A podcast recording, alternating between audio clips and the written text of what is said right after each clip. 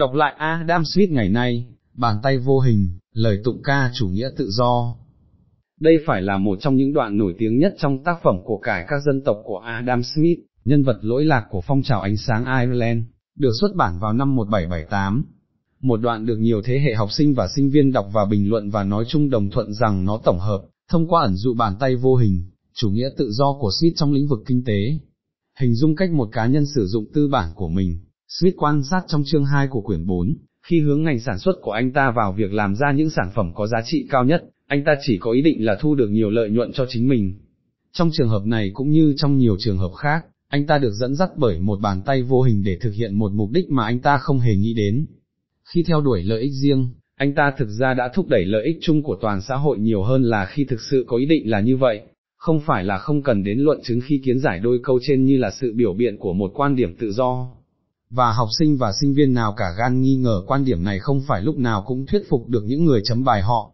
Tuy nhiên bàn luận tính xác đáng của nghi vấn này là lan truyền cuộc tranh luận công khai chưa bao giờ chấm dứt kể từ thời Swift qua đó ý tưởng cho rằng một thị trường được giải phóng khỏi những ràng buộc có thể hoàn thành những mục đích tốt nhất cho mọi người vấp phải tính hiển nhiên của những sai sót trong quan điểm này, vốn đòi hỏi những biện pháp hành động khác. Tự do như một tác nhân phi lý.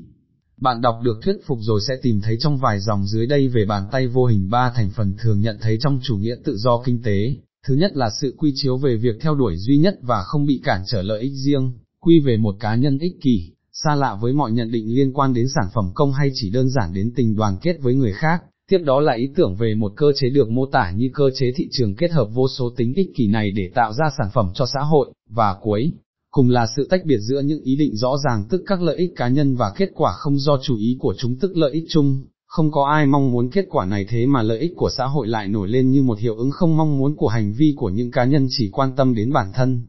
Một bước nữa là ta gặp lại điều quen thuộc trong chủ nghĩa tự do kinh tế đương đại, như nó có thể được các chính khách nam hay nữ hoặc những đại diện nam hay nữ các định chế quốc gia hay quốc tế khẳng định.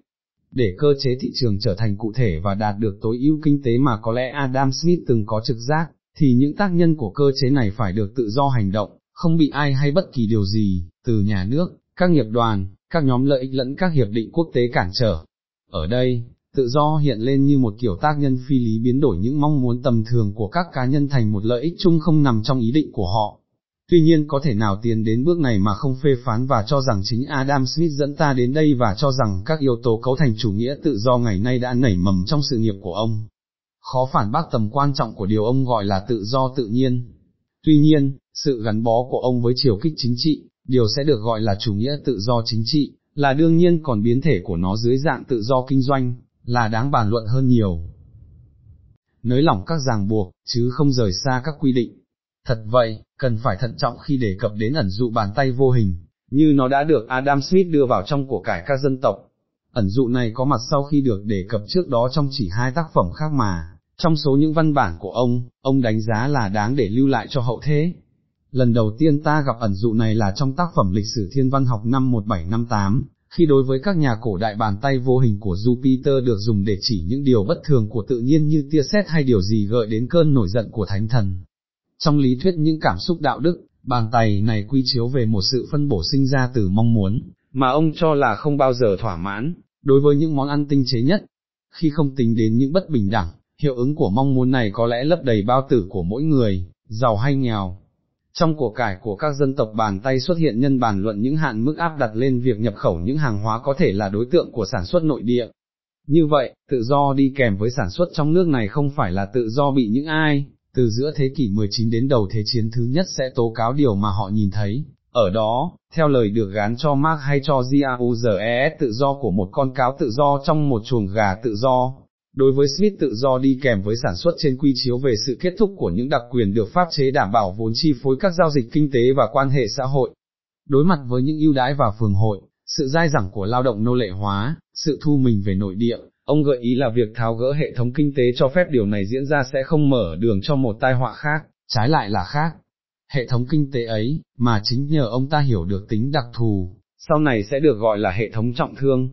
kết quả là sự lĩnh hội tự do về mặt kinh tế khá xa lạ với cách tự do của ông. Nếu cách hệ thống hóa này chia sẻ ý nghĩa đương đại là sự công nhận những lực mạnh mẽ của việc theo đuổi lợi ích cá nhân thì nó cũng không trao cho chúng một giá trị quá đáng.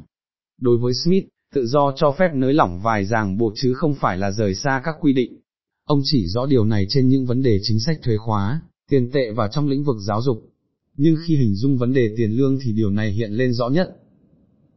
Những cơ chế không hiệu quả với những cá nhân tự do hành động.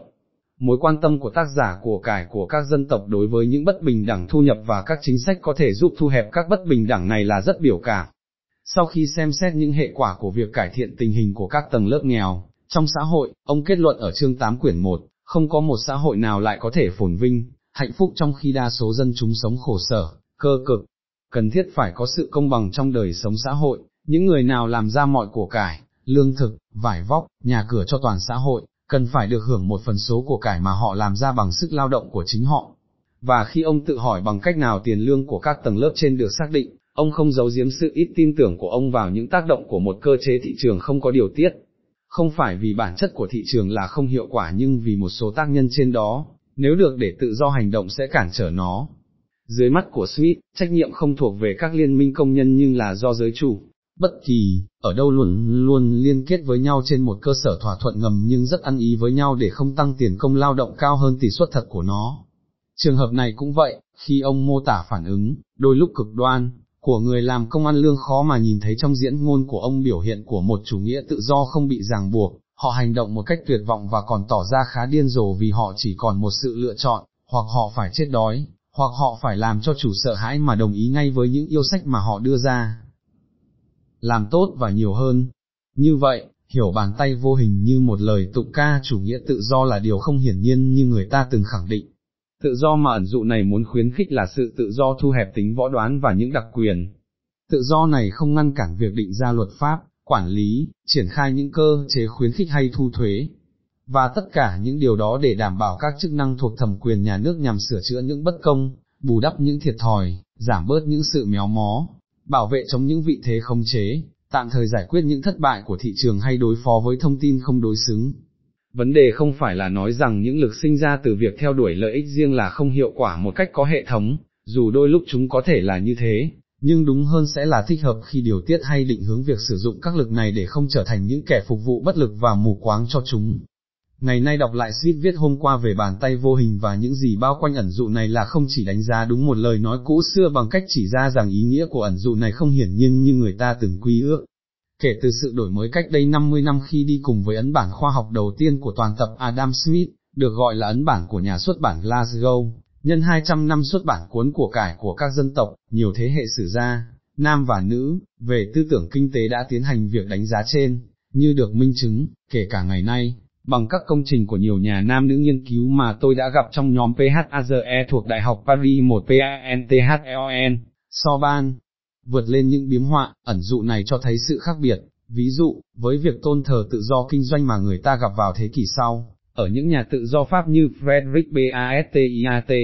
đọc lại Smith cũng là thừa nhận rằng thông điệp mà người ta muốn ông truyền tải về thế giới ngày nay nên có nhiều sắc thái, tự do lựa chọn, trao đổi và kinh doanh, tại sao không? Trừ phi tự do bị lạm dụng và khi ta có những lý do chính đáng để nghĩ rằng, vì lợi ích chung, chắc chắn ta có thể làm nhiều và tốt hơn,